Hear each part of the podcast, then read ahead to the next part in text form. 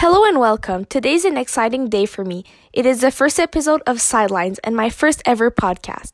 In this series of podcasts, I will be offering listeners my opinion on various topics and on occasion, having armchair discussion with special guests. Please allow me to introduce myself. I am Martin Roy, your Sidelines host. For those of you who may be fans of football and cheerleading, this episode will be of interest to you. In today's Sidelines, I will talk about and provide my opinion related to a cheerleading podcast aired by another indi- individual called The Truth Behind the Poms. More precisely, the episode Boys Just Wanna Have Fun. Without further delay, let's get into it. In the podcast, The Truth Behind the Poms, Boys Just Want to Have Fun, two women discuss how three males have joined the cheerleading industry with the National Football League cheerleading team, a team previously reserved for women only. The podcast focuses specifically on newcomers Napoleon, Jesse, and Quinton. Prior to the NFL audition, Napoleon had danced for over 28 years, including at Disney World. Quinton was considered to be an elite dancer, perfecting his craft throughout his life on various elite dance teams and centers. Jesse had also spent his life dancing. All of these three men had the required training and a will to achieve something different, something beyond the ordinary. With their combined experience, skills, and determination, Napoleon, Quinton, and Jesse were able to audition. Is it a surprise to you listeners that their dreams to form part of an NFL cheerleading team was realized? In today's world, most people have an open mind and are willing to accept what may not have been considered the norm years ago. We are in an age where boundaries are meant to be pushed. I believe that including male, male cheerleaders on NFL cheerleading teams will change the perspective of the sport and maybe influence other sports to be inclusive of both males and females. It may also attract more women who may not be interested in football but are fans of dance, gymnastics, and cheer in general, essentially having a similar effect to that of the Super Bowl's halftime show, where certain individuals who don't watch football will tune in to see the show. Having male cheerleaders in the NFL will no doubt influence other cheer teams to invite men or even boys who have a particular dance or gymnastic background to audition. During the Boys Just Wanna Have Fun podcast, they mentioned that Jesse received a lot of negative comments. Quinton was asked, What do you do with all the haters and all the people that say you shouldn't be out there dancing? His response, I don't even think about them. I'm having the time of my life and I'm living my dream.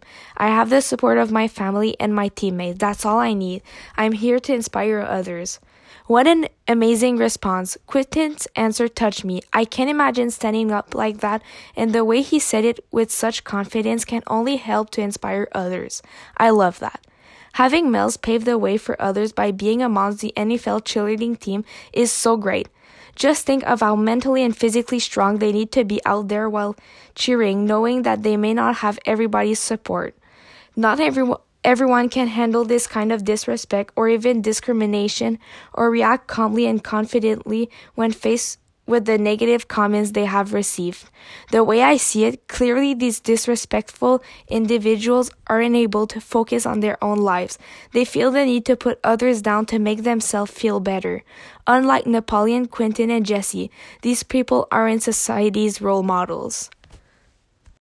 These three talented men definitely help to enhance the show.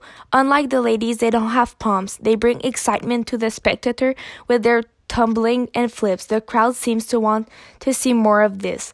The business of cheerleading is clearly changing. These men not only bring strength and innovation to a team where gymnastics didn't form part of NFL cheer before their arrival, Overall, it's cool how people can look up to them and see how cheerleading is not just for girls.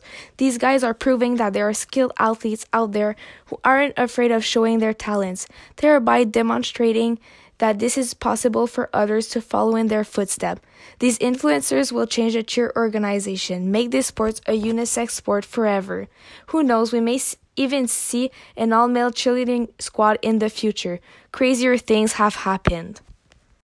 This podcast episode was really for me because I love cheerleading. The cheer industry inspires me to be a better dancer, tumbler, and all around athlete. This particular episode really helps to show to the public how men and women can be equals and accepted in every sport. It can certainly ins- inspire others to be strong regardless of comments received. I would highly recommend this podcast to anyone. Thank you for tuning into this first episode of Sidelines, where we discuss the changing cheerleading industry with the inclusion of men. Cheer is no longer dominated by women only. If you have any questions, comments, or thoughts on this topic, I would love to hear them. I hope you have enjoyed this episode of Sidelines. Until next time, keep your eyes on the sidelines.